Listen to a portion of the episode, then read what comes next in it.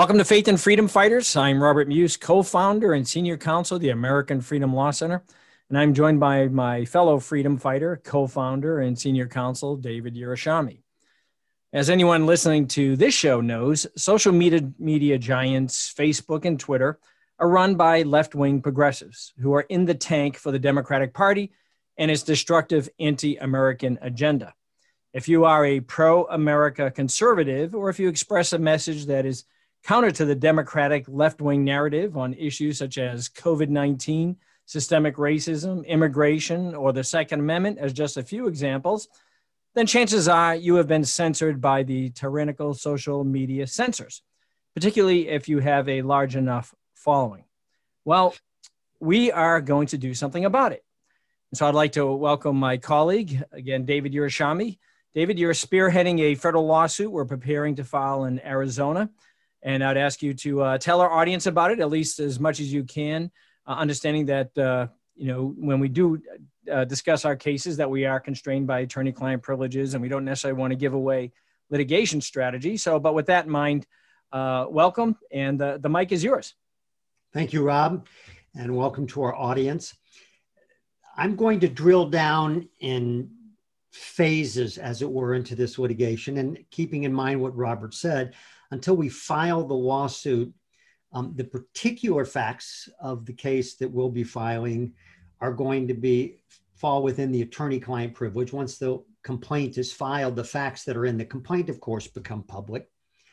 And the strategy that we have in mind in all areas, especially going forward, um, and we'll talk about how we strategize a bit, of course, falls under the attorney work product privilege, um, which akin to the attorney-client privilege, although it's not as exacting and as um, wide or as you know broad as the attorney-client privilege, still is a privilege that we need to protect. And obviously, we don't want to give the bad guys in the government and in Twitter um, uh, the benefit of our legal thinking before they have to deal with it in court.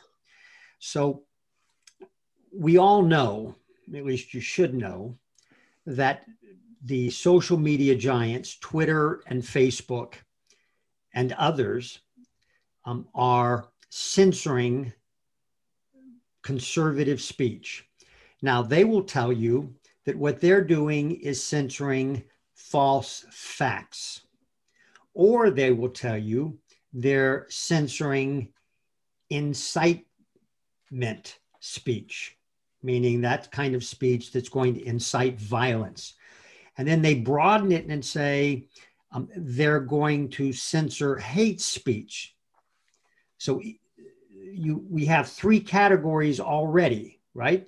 So we have false facts, we have speech that likely and imminently will lead to violence and intended to do so and three, hate speech, just speech talking badly about some class of people, whether it's based upon race, religion, age, height, sex, what have you. To the extent that you understand those three, you understand that in the context, if Twitter and Facebook and so forth were the government, we talked about this at the the prior podcast that the First Amendment, free speech, only protects our speeches against the government. So the federal constitution specifically and originally protected us against the federal government censoring our speech. It was broadened after the Civil War to incorporate also um, the states in that process. And the states have their own constitutional and statutory law protecting speech. We're going to deal with the federal level right now. So the federal constitution protects our speech as against um, state action. Keep in mind that we're not allowed to just speak whatever we want. There are areas within First Amendment law that allows the government to control our speech when it's necessary and narrowly tailored when it falls within political speech, which is the most highly protected speech. And that includes political speech, includes public policy speech, includes speech about the matters of the day that people were talking about and concerned about, not just simply elections or politics simply. So once you understand that the government is restricted, but is allowed to carve out areas. So, for example, we mentioned these. There are specific categories of speech that are carved out. So, defamation speech, that's speech, but if you say something defamatory about someone, then um, they can sue you through government courts, and that's an exception. The courts can um, prosecute you, the, pro- the government can, for perjury, for making a false statement in court. The government can criminalize and punish you for fraud in the sale of consumer goods, for example, or the sale of securities, false speech about a product or service. That's also permitted. False speech about simply facts in the world, however, is not a category. So, that in and of itself, if I'm not trying to sell you a good, I'm just out there talking nonsense, the government can't come along in the public forums and say, well, you can't talk like that. You can't say that COVID 19 uh, is really a myth because that's false. It's demonstrably false. But I can say it. Now, I couldn't say it if I were trying to sell you um, snake oil as a treatment for something, but I could certainly do it by simply saying it. The second area of incitement, of course, is another area where hate speech, there's no such thing as a hate speech crime, so government can't, in and of itself, censor hate speech. I can say, you know, I really dislike Jews. Now, obviously, I don't, but I could say it and I could get away with it. I could say Jews are bad people. Government can't prevent that. So, within those contexts, Facebook and Twitter, when they censor in those three areas, if all they're doing is censoring as a private entity, leaving aside the question whether because they have government essentially monopoly, you know, embraced monopoly power, and they operate effectively like small governments. Leaving that argument aside, they can censor our speech any which way they want. However, as we mentioned earlier in the in the uh, prior podcast, if Facebook or Twitter either acting in collusion with or for the purposes of supporting the government and the government acting in ways with Facebook and Twitter, then all of a sudden Twitter and Facebook's behavior becomes what we call state action. And they now are bound by the First Amendment restrictions, the provisions of the First Amendment as explicitly stated in the Constitution and as articulated by the courts.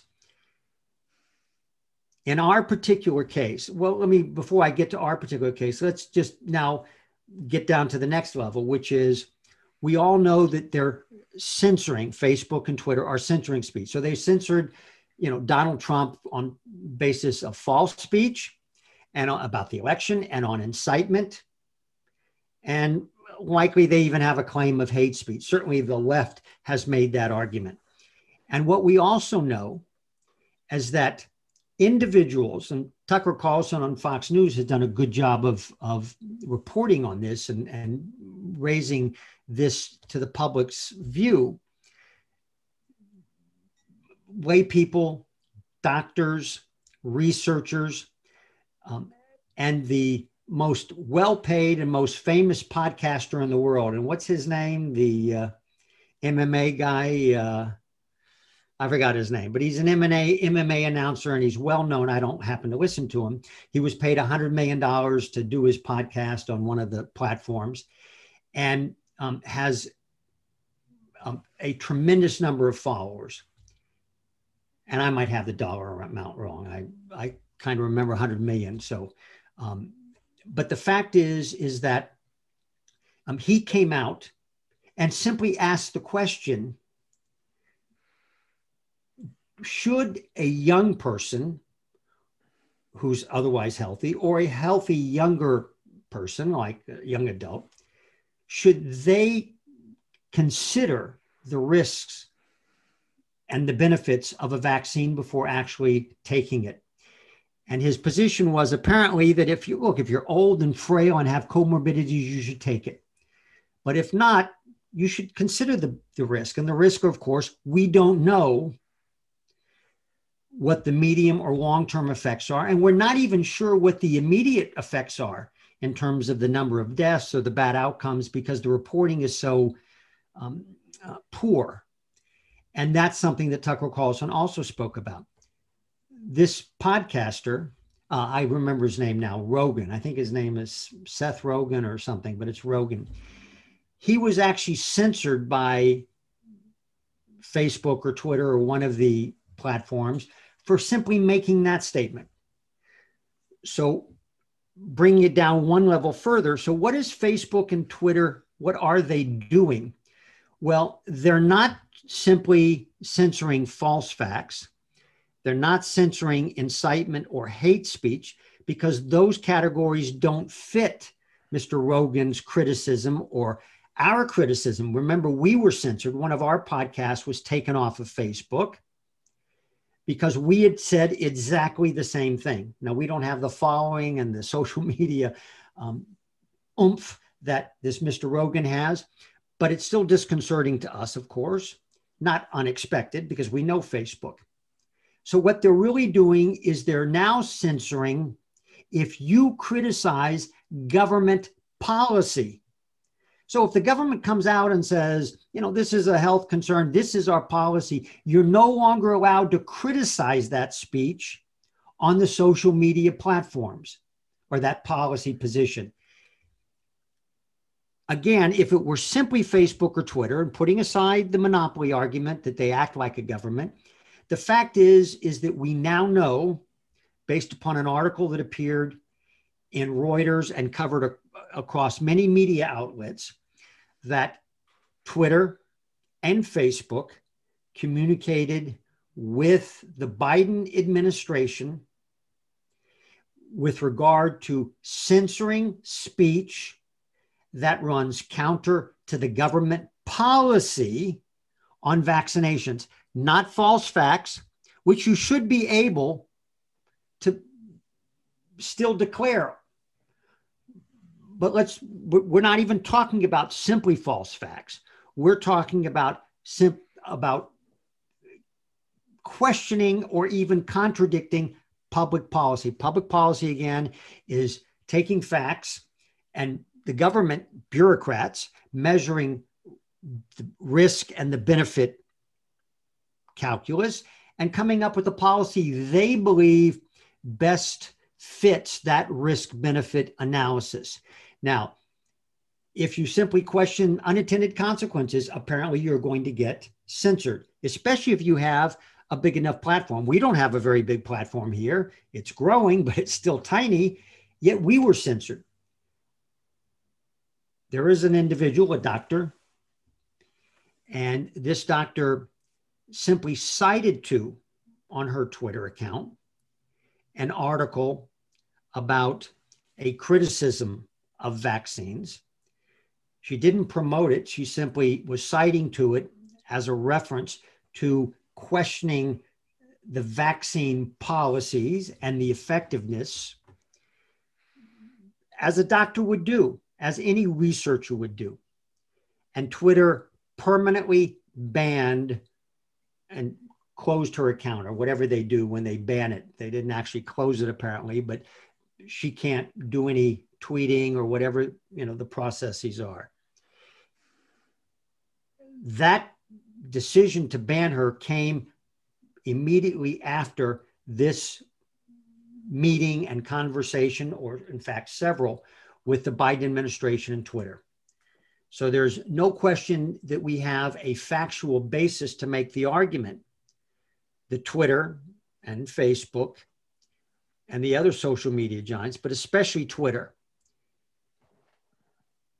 met with the Biden administration, had a meeting of the minds about what they were going to censor for the government to promote the government's policy. Again, if Twitter had simply done it on its own, that'd be one thing, but they did it with the Biden administration. Now, the lawsuit's going to have various facets. So we have our client who's going to sue Twitter, its CEO, that funky guy, and President Biden and unknown administration officials. And we're going to sue for what's called in our world equitable relief, which is one, a declaration by a federal court that this action violates the First Amendment because it involves Twitter conspiring and acting as a state actor with the federal government to censor speech. And we're going to sue the Biden administration for having essentially pulled Twitter's strings to do so, and the officials who actually communicated that. Now, when we sue these individuals for that equitable relief in the government, especially, um, we will be suing them in their official capacities. You're not suing them at a personal level. You're not suing them for money damage. You're suing for equitable relief as an official. We're also going to sue for an injunction that will demand that Twitter and the administration stop this unconstitutional behavior. We're also going to include what's called a Bivens Act claim. Um, it's not a claim, but it's a way to seek damages, and there'll be nominal damages in this case because our client hasn't suffered actual damages. And we're going to sue the administrative administration officials and the individuals in Twitter for nominal damage. Now, the reason that's important is because something that we found happens when we sued the government, and we, Rob and I have sued um, many state governments um, during the COVID crisis when they were issuing these draconian orders um, that prevented free speech, that forced people to wear masks when it wasn't proven effective, when they were closing down churches and synagogues, um, preventing free speech demonstrations against the COVID protocols, even though they were allowing Black Lives Matter and even participating in it. And what did we find? When you sue, the government would either change the policy and then argue, well, that policy that you sued under is no longer into effect. We've changed it. Now you need to sue again. Your case is now moot. It's it has no bearing today. So sue again. And so you'd have to dismiss and sue again. Or they say, well, we're going to allow your client to protest. Now, this actually happened in New York. We sued Governor Cuomo and Mayor de Blasio, the mayor of New York City, for their orders preventing public demonstrations over a certain number. At the same time, they were allowing and even participating in and encouraging the Black Lives Matter protest with thousands of people, organized and unorganized, no mask, no social distancing.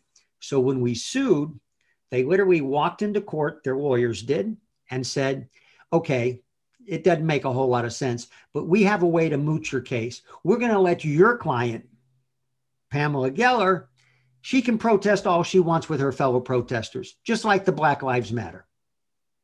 No one else can. Black Lives Matter and Ms. Geller. Now, Mr. Ushami and Mr. Muise, if you find some other plaintiff, we'll probably allow that plaintiff to, to protest too. We'll just do it one off every time. Now, of course, that makes no sense and it should violate the Constitution but the courts haven't been so clear headed about that. So, what we're adding to our Arizona lawsuit is a claim, a class action claim. And this is we're going to be suing on behalf of our client and everyone else similarly situated. So that if the government wants to try to moot the case, they're going to have to do it across the board and effectively change the policy. They're not going to be able to get away with mooting the case by simply saying, we're going to make an exception for your client. So that's about to launch. We're getting very close at this point. And Rob, I, if I were to anticipate, probably sometime next week. Very good. A couple of a uh, couple of points I'd like to add to to what you discussed. You a, a refinement in, in this respect. You referred to political speech. I often like to refer to it because the political speech can connote, you know, elections and that sort of thing. But it's really it's public issue speech or matters on of of public concern, which that's as the Supreme Court has said, that type of speech rests on the highest rung of the hierarchy of First Amendment values. That's almost a direct quote from a uh, Supreme Court case. And certainly when you're discussing COVID 19, that's certainly a matter of, of public concern. It's certainly a public issue. Um, and, and, you know, so many of these other issues that people get censored on, those, you know, whether it be talking about the Second Amendment or talking about, you know, the uh, systemic racism or those other examples that I use at the uh, at the top of this podcast, that's all public issue speech. It's matters of public concern. It gets the highest protection under the uh, under the Supreme Court you know you're talking about this you know this joint action right? Because facebook and twitter they're private entities but you you can have state action when you have a private entity that is working jointly with the government or conspiring with the government. You know when you say conspiracy these days right that's that connotes this notion that there's some sort of you know uh, you know crazy theory and but conspiracy is a legitimate claim under criminal law and civil law so if you have an agreement, a conspiracy as a matter of law requires an agreement, a meeting of the minds, as, as uh, David had mentioned. So if you have an agreement between the government, the federal government, the Biden administration, in one of these social media platforms to censor speech, and then you have an overt act in furtherance of that agreement, that by definition is a conspiracy. And so, you know, we have we have facts, certainly allegations that there was a meeting of the minds between uh, social media, in this case, Twitter, the Biden administration, the government, and there was an overt act in furtherance of that agreement. That is a conspiracy. You know, there's a famous case out of the Supreme Court where you had a judge who a judge who has absolute immunity. You can't sue a judge for anything he does in the in court or related to you know the judicial proceedings. You had a judge who conspired with private attorneys to you know cause harm to the to the uh, you know to a, a party in the particular case. And there was an allegation that this was a conspiracy and went all the way up to the Supreme Court because the question was, how can you, you know, you can conspire with a government official to make state action. But here you had a government official had absolute immunity. The Supreme Court said, no, that doesn't matter. The fact that he's a, a government official acting under the color of, of, of law as a government official and you're conspiring with them, you can bring a civil action for a violation of, uh, of constitutional rights. We had used an example in a prior podcast right? An FBI agent believes you have criminal there's criminal contraband in somebody's house. He doesn't want to have to go through the process of getting a warrant, going through a neutral magistrate as required by the Fourth Amendment. So he, you know, tells your neighbor to, hey, come over here. You know, I'll give you 10 bucks. You go in, go, you know, go through into the, the this guy's bedroom and, you know, grab me his computer, his laptop, whatever, and bring it out. Right. So that individual has conspired with the state action, that that activity is prohibited by the Fourth Amendment, even if it was a private entity, a private actor who went in because he was conspiring, acting jointly with a, uh, a federal agent. You know, there's one other component of this on state action, which I think is interesting because there's a there's a body of case law that make the point that when you have a a statute, a law, right, a, a passed by the government that changes the legal relationship of the parties, you could have state action and you know i'm sure our listeners have heard uh, about section 230 of the communications decency act right? And this is the law that protects um, you know facebook social media uh, and in some respects it also protects you know anybody who has a blog. There's a there's a sword component to it and then there's a shield component to it. I have no objections to the shield component to it but the sword component to it is problematic and that's what that's what facebook and twitter and all these other social media um, companies rely on is section 230 so that they're not you know running so they can have immunity from you know other state laws that might prohibit such as certain states that um, p- apply their public accommodation laws to the internet. And you know you're denying internet services um, in, in a discriminatory way towards certain people. But this gives them this gives them protection. And part of this lawsuit is we're going to challenge the constitutionality of Section 230, particularly in, in light of how it's being used as a sword. Now, how it's used in the shield is that under Section 230, and they call this really the, the Good Samaritan blocking and screening of offensive material. That's the title of the provision. So it's treatment of a publisher or a speaker. It says no provider or user of an interactive computer service shall be treated as the publisher or speaker of any information provided by another information content provider. Now, to put that in plain speak, if you have a blog, for example, and you're operating and you're running the blog and you allow people to comment, if somebody comes and comments on my blog and that comment contains defamatory information uh, or you know defames somebody else me as the person who's operating the blog or if somebody posts on aflc's facebook page this provides protection for me from a claim of defamation by the person who was defamed by that you know third party's comment. Now the, the person who defamed them by commenting on my facebook page can still be sued. But my facebook or if i you know i have a company right the deep pockets you run a facebook page for your company or some social media for a company and somebody comes and posts something defamatory the uh, the person who's defamed can't come then after your deep pockets because this provides the shield component now where the problem comes in is this second part which i you know again i describe it as the sword part, uh, component.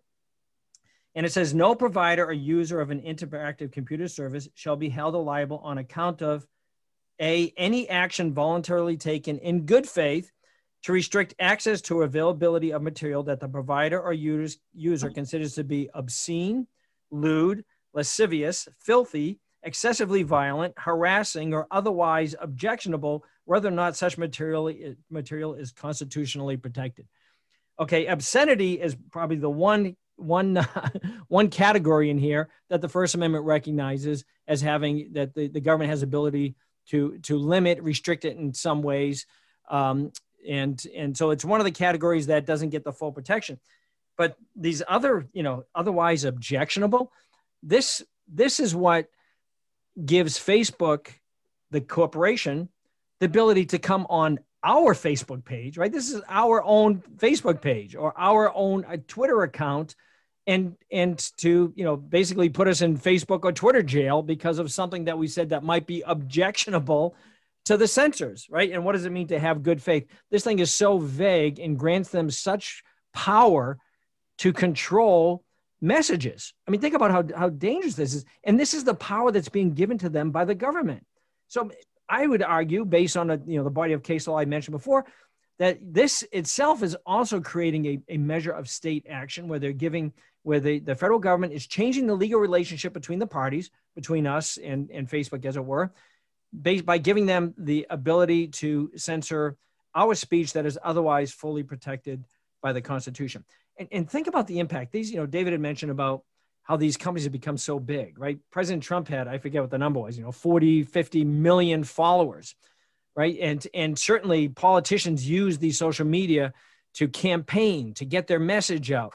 And if you have these, you know, leftist progressives and you know that are operating in, and running the boards for these companies, shutting down, you know, during you know a general election, the Twitter or Facebook count of of one of the primary candidates, my God, they are shaping the elections in, in a very, very, you know, in, in a very material way.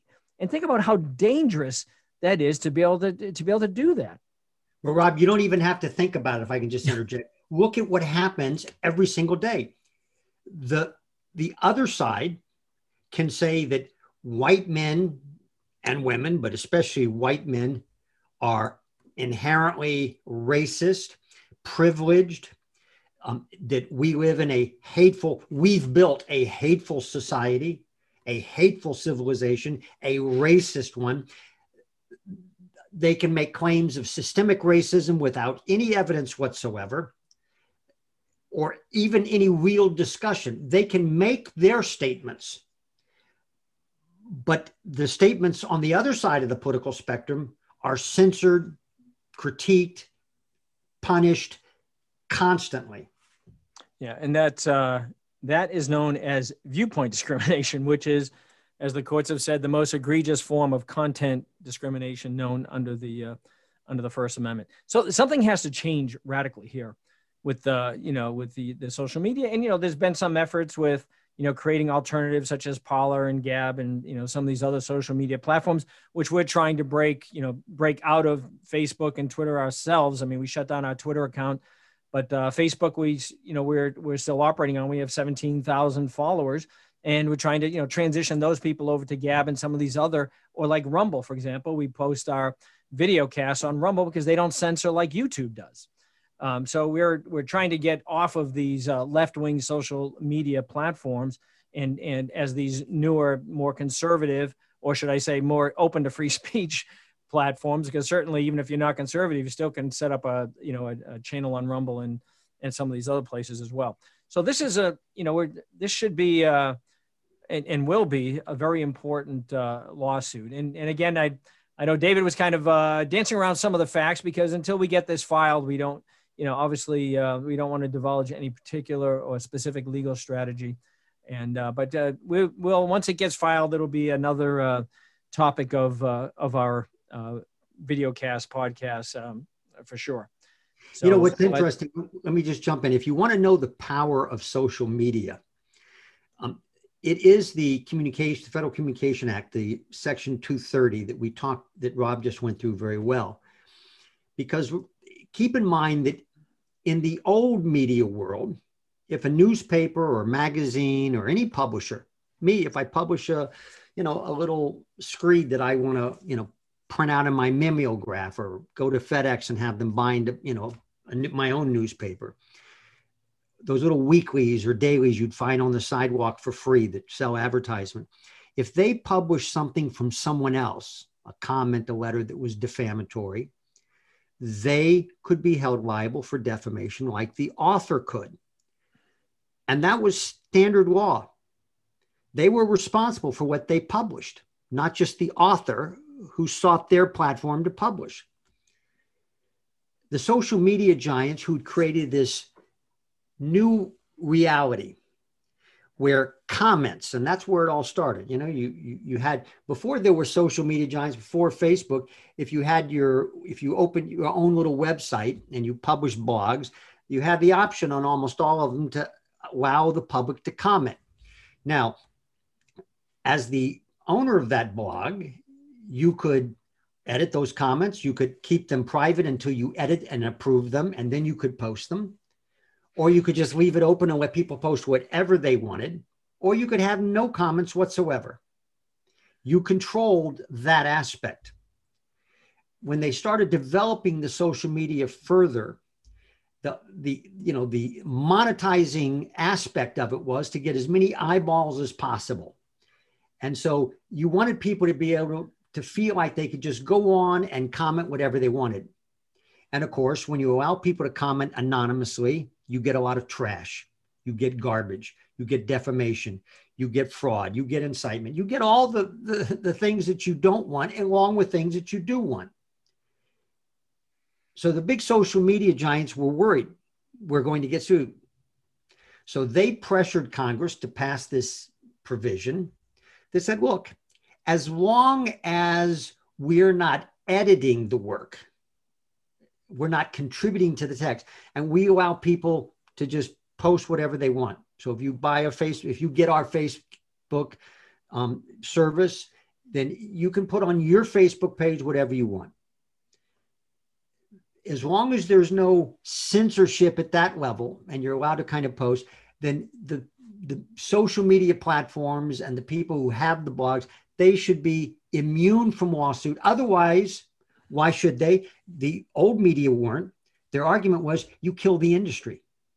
In other words, the social media giants were able to mus- muster the muscle in Congress to get a law passed so that this new industry could somehow be exempt from the common law of defamation and tortious interference, all the other civil torts and criminal laws that are out there they wanted a cocoon of immunity, and they were able to get it. When they thought through that provision, they realized, wait, if we if the if the qualifying aspect of the immunity is that we're not editing and we're not, you know, doing the censorship up front. And it's a wild and woolly kind of wild, wild west situation with comments. Then you're going to get a lot of garbage up there that we don't want. It's going to hurt our brand. And that was where the shield comes in, where Congress said, okay, generally speaking, you have to be a social media platform or a blog that lets people just comment freely. But you're allowed to censor against these obscenity, etc. But they didn't keep it narrow. They didn't say obscenity. They didn't say consumer fraud. They didn't say um, criminal incitement.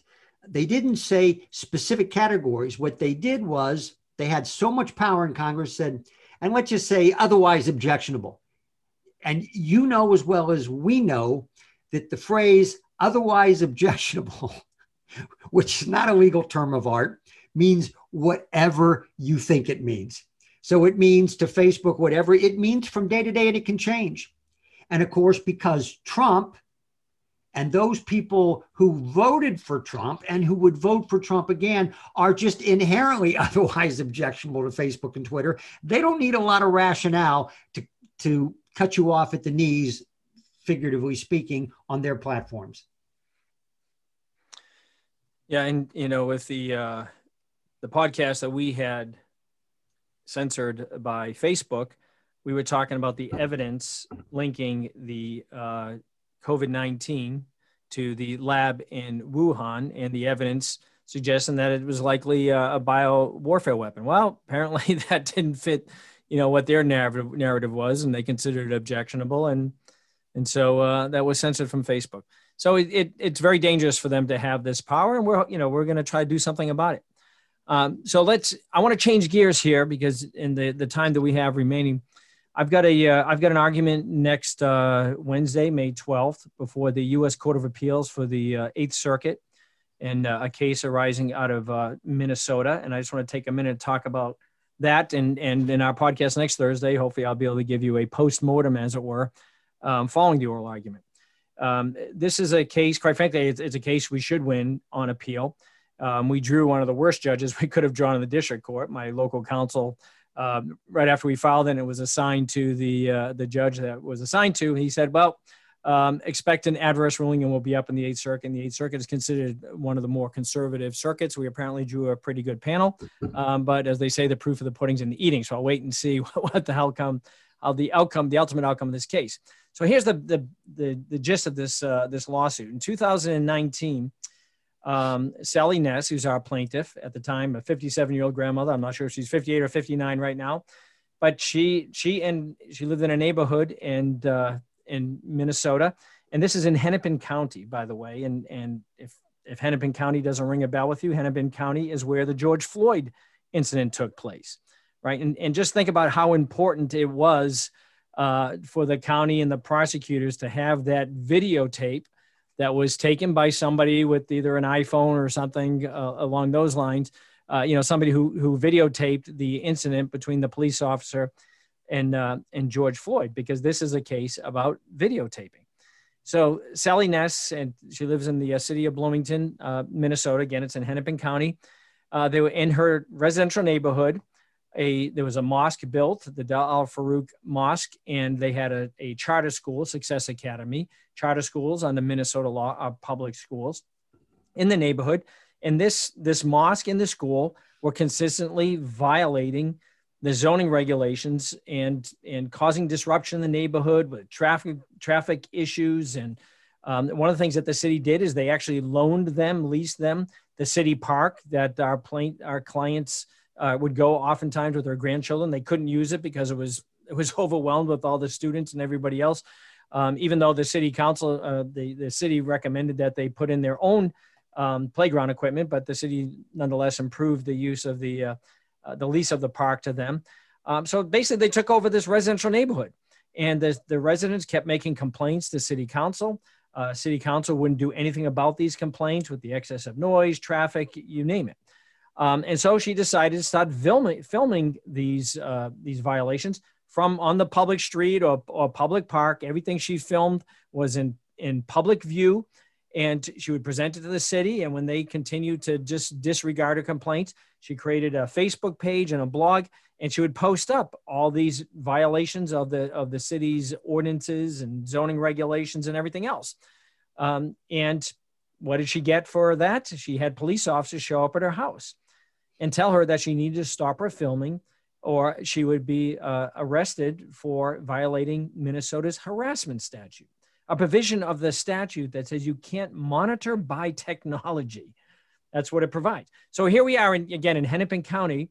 You have a private citizen who's filming in from a public forum in public view matters that are occurring in public view regarding a public controversy.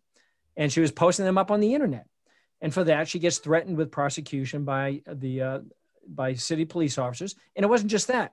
A month or so later, she's visited at her house by two detectives and, and another, uh, it's like a community officer, whatever they the name this person had, at her house, and is interviewed by uh, by these by these two detectives, and they tell her that she's uh, that you know they're investigating a violation of the harassment statute, the Minnesota harassment statute. And they, in fact, forwarded the investigation off to the Hennepin County prosecutor for prosecution as a felony because the subjects of her filming at time were minors. And so it's a felony under this harassment statute if it involves a minor. But that's not all they did. The city also passed an ordinance in October of that year. I believe the meeting with the uh, so they she was she had the police arrive at her house in in August of uh, 2019. I believe she had this meeting with these two detectives and this uh, community liaison officer uh, sometime in in September, and then sometime in October, the city passed a city ordinance that says no person shall intentionally take a photograph or otherwise record a child without the consent of the child's parent or guardian in any city park. No doubt this this ordinance was aimed right at our at our client. So enough was enough. So we we sued the uh, the city, challenging the uh, the harassment statute facially and as applied to our clients' uh, filming, as well as this uh, this city ordinance. And you know, the district court granted their motion dismissed, denied our motion for summary judgment. Uh, she was totally wrong. I, I, fully expect to have a reversal and hoping to have reversal up in the uh, the Eighth Circuit. Starting with that city ordinance, right? You any content based restriction on speech in a traditional public forum, which a city park is, must satisfy strict scrutiny, the highest level of scrutiny. Right? That means the government has to have a compelling interest to restrict this speech, and the restriction must be narrowly tailored to, to advance that interest. And the city, even in their in their filing, said, well, she can't film when she's in a public park, but if she could take one step out of the park, she could do exactly the same filming that was that was unconstitutional I mean, excuse me, that was unlawful when she was one foot in. Well, that's that's absurd. That just shows that they that they don't have a compelling interest. It's so under inclusive, and it, it's a content based restriction because in order to find out if somebody violated it, you have to look at the content of the filming. If she's filming trees and squirrels, it's fine. But if there's a you know a child in the video, it's unlawful. Um, you know, the, the court below said it was a content neutral time, place, manner restriction. It's just wrong as a matter of law right? If you have to, if the regulators have to look at the content of the speech to determine whether you violate the law, it's content based. So I fully expect to prevail on that. One other component of this, which is very interesting, which regard to the harassment statute, the uh, you know can't monitor by technology. The Attorney General for uh, Minnesota intervened in the case. That's Keith Ellison, right? Our, our left-wing progressive uh, Muslim uh, who used to be in, in Congress. He intervened and uh, and, and he took the position that this uh, that this statute prohibits harassing videotaping. We had an amicus brief filed, a very good one, filed on our behalf by multiple news organizations. Saying, "You kidding me? I mean, look at, I mean, you're gonna you're gonna criminalize somebody who videotapes peacefully, passively, videotaping matters of public concern in plain public view about a public controversy, and they could be you know charged under this this uh, ordinance, the city ordinance, or prosecuted potentially as a felony. Um, and if the uh, individual uh, you know is filming a uh, is filming a child, so it's just this thing is a, an egregious violation of the uh, of the First Amendment. I'll be arguing this case um, again next Wednesday, and interesting. I'm going to do it via via video like this before a three judge panel of the U.S. Court of Appeals for the Eighth Circuit. I, I fully hope that uh, you know in, in anticipate that we're going to ultimately prevail. Because if we don't, think about the uh, the consequences of this. And and again, when you when you put it in context that this occurred in Hennepin County, right, where where they're they're saying that you don't have a First Amendment right to to videotape matters of of of a public concern. And and why was it harassing? Just because you know the the people associated with the mosque didn't like the fact that she was calling them out on all of their you know violations of the law and posting it up publicly. This was all in public view. It wasn't like she was you know secreting or hiding her camera. I mean she's out there in public view on the public sidewalk videotaping that you could see with the uh, you know with the naked eye but she was capturing it on video so she could complain to the city and she could make a record for it. And for that uh, she was threatened with uh, with prosecution. And interestingly the uh, the hennepin county prosecutor after we filed the lawsuit, we sued them as well because they're the officials responsible for enforcing the statute. After we filed the lawsuit, after we served them with the lawsuit, and uh, and even before they notified the city, they said, "Oh well, we're not going to pa- we're not going to prosecute her for her past conduct." Right? They left open any any potential uh, any potential future conduct, and even then, the city said, "Well, if the if the county doesn't prosecute her for a felony, we can still prosecute her for a uh, for a misdemeanor offense." And certainly all of this you can imagine. I mean if you were in her shoes the chilling effect that this has uh, has on her speech. And so we're hopefully we'll uh, we'll ultimately prevail and we'll be arguing i'll be arguing that case next wednesday before the uh, eighth circuit. We typically do these video cast podcasts on thursdays. So hopefully i can give you again a, a rundown of uh, how i thought the argument went um, you can't always judge by the questioning, but sometimes it gives a sometimes it's a good hint as to the direction the court might be uh, uh, might be going on this case. So that's a uh, quick summation of a of a case that we've been uh, litigating since 2019, and uh, going to be doing oral argument in the U.S. Court of Appeals for the Eighth Circuit next Wednesday. Rob, you know, one of the uh, first of all, what I'd like to be able to do is um, give our listeners um, a, a link because oftentimes at the appellate level, they either do video or they more likely do audio recordings of the oral argument. So we can maybe provide that as, you know. Yeah. And I, quite frankly, I don't know what the Eighth Circuit does though. They, you can't, you can't uh, join live and watch the video the day of. They don't allow that. Um, they indicated, and it won't be up until next week, that there's a phone number that they're going to post up on their website. I don't have it yet because it hasn't been posted. Um, that you can you can call in and just listen to the argument. And I don't, I don't know. I know the Sixth Circuit um, will put them up afterwards, and other circuits. I don't know what the Eighth Circuit um, will do, but if they do have a, uh, if they do have a link, uh, we will will likely post it up on on Facebook, and we also have a case page for each of our cases. And if there's a way to that, that I can get the link, um, that's one of the places they can go look is on our website, AmericanFreedomLawCenter.org go on to cases and look up NESS, N-E-S-S, and uh, it'll be posted there if in fact they, they do have provide a link. And as a shortened version, you can go to aflc.us uh, and also get to our Facebook page. You know, yeah. just a, a, short comment on this case. Uh, one of the things that Rob and I have been involved with over the past decade, um, maybe even decade and a half, has been claims by churches and synagogues when um, they run afoul of zoning laws and suing on their behalf local officials because they don't want a synagogue in their neighborhood or they don't want a church in their neighborhood or they don't want an expansion in their neighborhood. And I guarantee you that those battles are hot and heavy and they're not easy. And the government and the villages and the little cities, they fight you tooth and nail. I've personally been involved with Jewish day schools where we've had that battle. The difference, though, comes when it's a Muslim mosque or Muslim school. Invariably, the um, disruption to parking or what have you that are brought by individuals in the community is met with hostility by the villages and the cities they they literally run roughshod over their own zoning laws to grant approval to the Muslim mosque and the day schools. We've even had a case where um, the Council on American Islamic Relations, the Muslim Brotherhood front group that operates as the so-called Muslim American Civil Rights uh, uh, uh, Organization, has issued unlawful, unconstitutional subpoenas trying to frighten citizens who simply showed up at public hearings to voice their opposition to an expansion or a new mosque or what have you. So um, the disparity in treatment between a Jewish or a Christian institution versus the Muslim institutions is, you know, manifest. You just see it day in and day out in this country.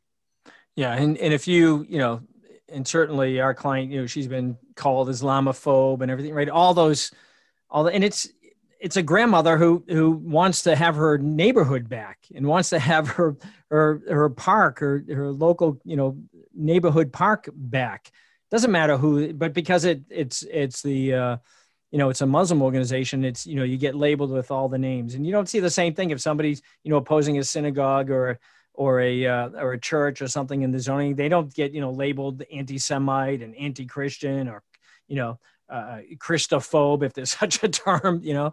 But certainly, you see that with the um, with the with the the Muslim uh, and, when you're when you're doing something like in this you, case, this woman who's who's trying who's you know pointing out legitimate concerns and violations. In fact, it, many other people in the neighborhood um, also you know were joining in this, but she was the point person and she was videotaping to make a record of it. And what does she get? She gets police officers showing up at her door.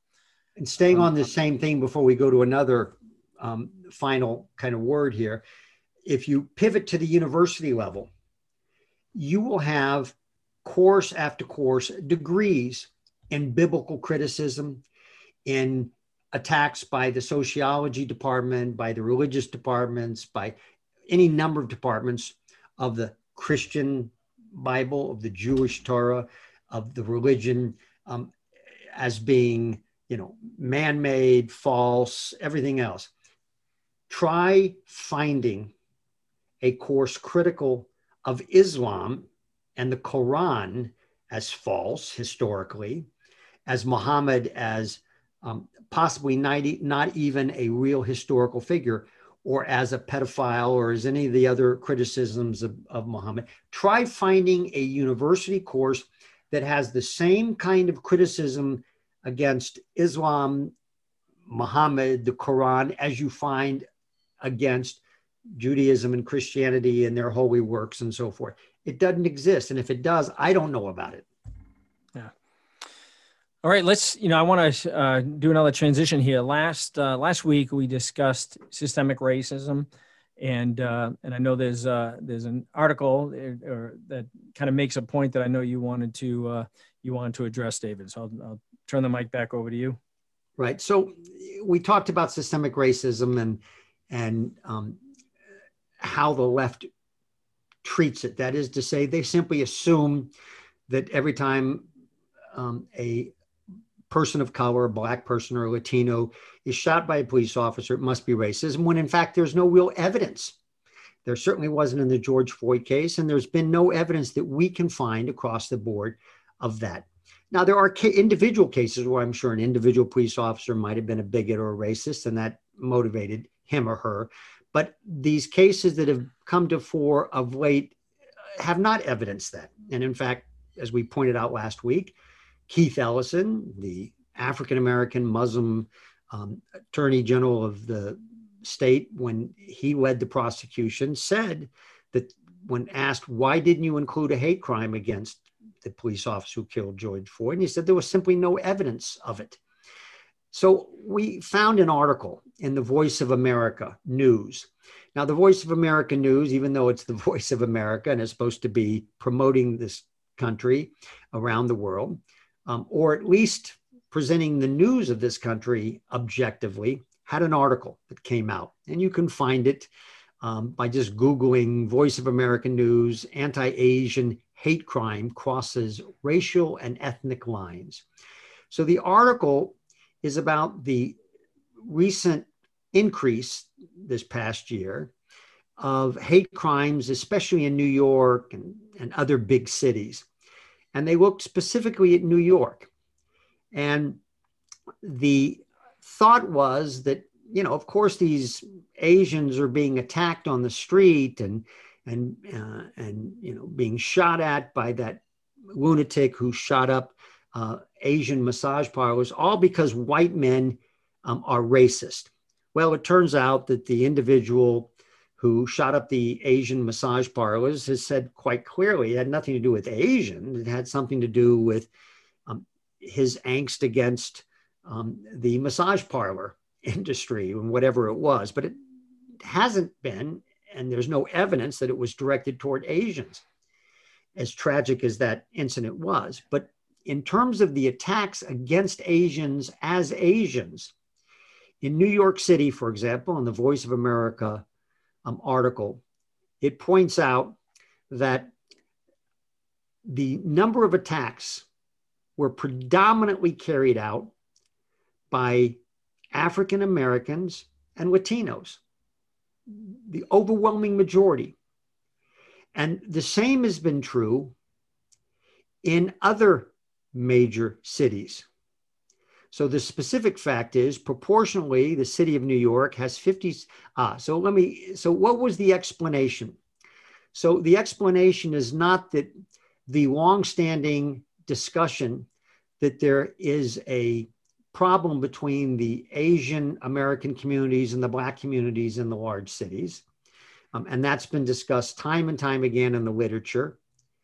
The response was that the reason why these big cities, and especially New York, have more attacks by Blacks and by Latinos against Asians and not whites is that, well, there's more Blacks and Latinos in the big city of New York and other major cities than white people. And so we would expect to have far more attacks.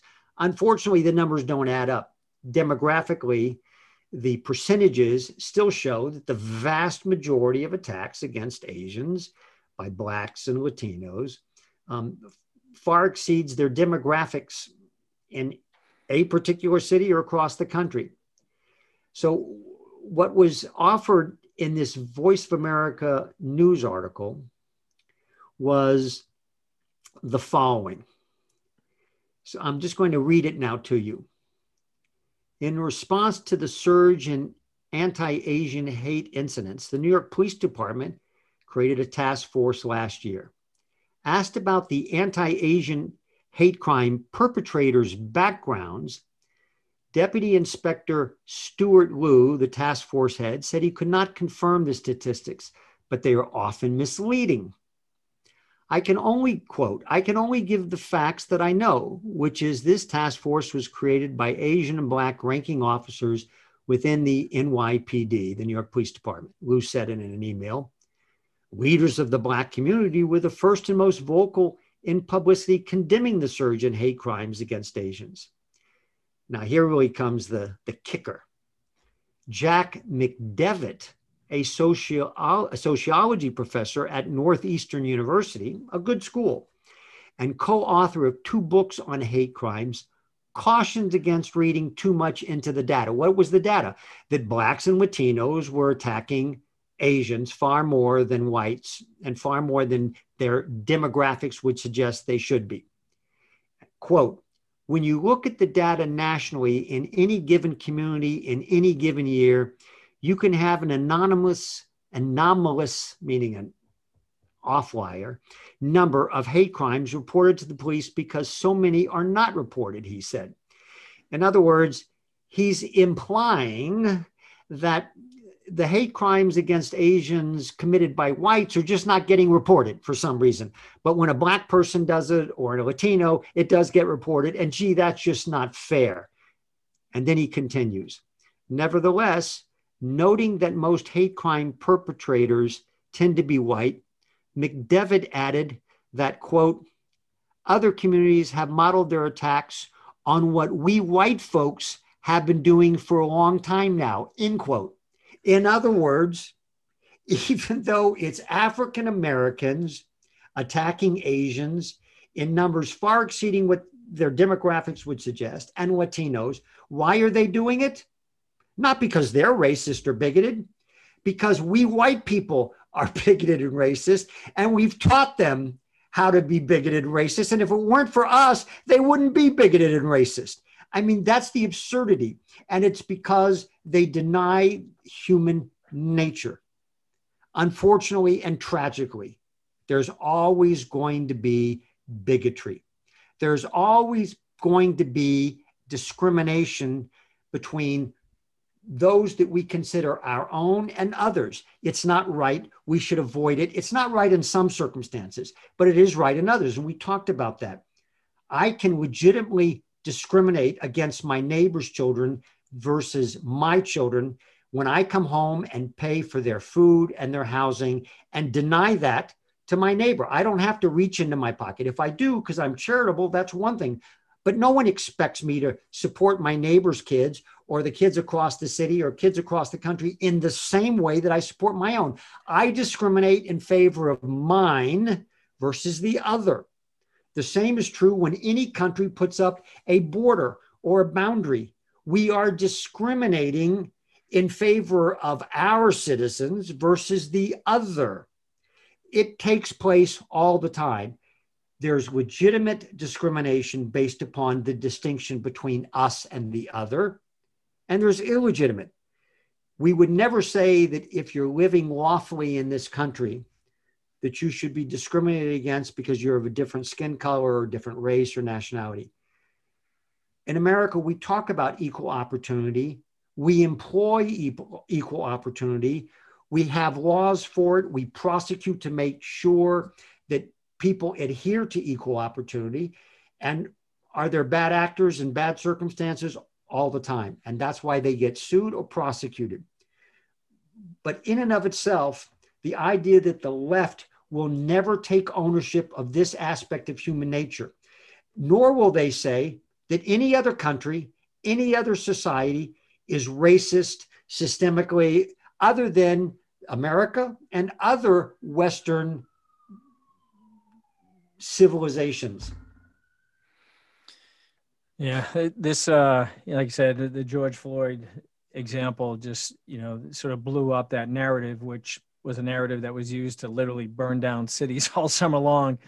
The systemic racism we find at the end of the day after a criminal trial, um, and those who are leading it. And you know, Ellison is certainly one of these ones that that you know trumpets the uh, Black Lives Matter mantra, and they had to conclude at the end no evidence of no evidence of racism on part of the officer. Never mind systemic racism on the part of the police department, which was the chief of police who happens to be an African American. But we are in- interesting times. I want to. Uh, I got one last thing. When our last piece before we uh, we close out here. You know, So in the in the morning. there, Rob, can I can I interrupt for just Yes. one second? I want to. I don't want to be simple minded about the George Floyd Chauvin, you know, lack of evidence of of um, because what what Keith Ellison and the progressives will say is, what's the big deal? So Chauvin himself himself was not a racist or bigot, or at least there was no evidence that that, if he was, that that led to his criminal behavior that led to the death of George Floyd. But the fact that he was in that neighborhood and the fact that the police have policies that allow them to respond in violent ways rather than in nonviolent ways and rather than um, some kind of interdiction that is less violent. Um, the fact that George Floyd was an addict and couldn't find assistance in society, the fact that George Floyd was pressured because of systemic racism to pass a counterfeit dollar to buy his cigarettes or whatever he was buying because he was a drug addict. All of those other things still exist as systemic racism. And just because Mr. Chauvin himself um, didn't commit the crime based upon bigotry doesn't mean that the circumstances put him and George Floyd in that place because of systemic racism. Now, that's their argument, and they'll finesse it in ways. But understand one thing none of those statements carry with them demonstrable evidence of systemic racism. The fact that this country suffers from drug addiction isn't inherently or isn't evidence of racism. The fact that there's greater levels of, of drug addiction in inner cities where blacks tend to live um, or other minorities um, isn't evidence of systemic racism. It might be evidence that lower social economic um, uh, uh, parts of our society are going to suffer more from these kinds of things. But it doesn't spell racism to me. It might spell, um, you know, what happens to poor people or to less educated people. Even though we know that well educated and affluent people can become addicted to drugs, when they live in those slum areas, when they live in low economic areas in inner cities, the drug dealers gravitate there. Violence follows them. Crime and other types of, of behavior um, center around those kind of communities. And the police are there, and violence occurs, and bad, you know, interactions between police and citizens occur. But that isn't necessarily racism. And just because blacks or other minorities are part of that demographic, they're ignoring the reality that that there are a lot of other possible explanations than other than systemic racism. And if individuals, the vast majority of individuals in this country are not racist, like the black chief of police, like the black mayors, like the black police officers, if they themselves are not racist, how then does systemic racism occur? Right? An institution or society is not a real thing, it's a fiction. So, systemic, it's systemic of what thing? A thing is consist of the individuals who make up the thing. Right? Well, and, anyway. Yeah, it's like your the example of the systemic racism. The fact that you have a, an African American chief of police who's in charge of it shows that the system is not inherently racist. You had somebody rise to the highest level of authority in the police department who happens to be an African American. All those circumstances that you described, all those socioeconomic circumstances that, you know, that get get argued that that's you know evidence of systemic racism. I would argue is evidence of the failed left wing Democrat policies that have undermined and have gutted these these inner cities, which happen to be mostly populated demographically, tend to be more minorities than others, they are being not harmed by systemic racism. They are being harmed by left wing policies, Democrat policies more than anything else. And certainly we could go on and on probably for another uh, 20, 30 minutes, if not longer. So let me, uh, if I can, I'll just wrap up uh, that part of it. I was, I was saying, you know, this morning, my, uh, you know, every morning, my wife and I would get up early, have have coffee together, and before we go do our morning prayer, have a discussion. My wife is an absolute fan of the uh, of Lord of the Rings and J.R.R. Tolkien, the the author, um, and and and not just you know not the movies. I mean, she's read the books like seven times, and there's there's a lot of there's a lot of depth in those in those. Uh, um, in those books. They're not just you know children's fantasy tales. And if you really read them with with uh, you know trying to get the insight that Tolkien was trying to convey. But there was there's one section that she really enjoys. It's a it's about a paragraph or so that I I just want to read, and I just got a couple of comments. And this is a conversation between Frodo and Sam. And it starts said, I don't like anything here at all, said Frodo. Step or stone, uh, breath or bone, earth, air, and water all seem accursed, but so our path is laid. Yes, that's so, said Sam. We shouldn't be here at all if we'd known more about it before we started. But I suppose it's often that way. The brave things in the old tales and songs, Mr. Frodo, adventures, as I used to call them.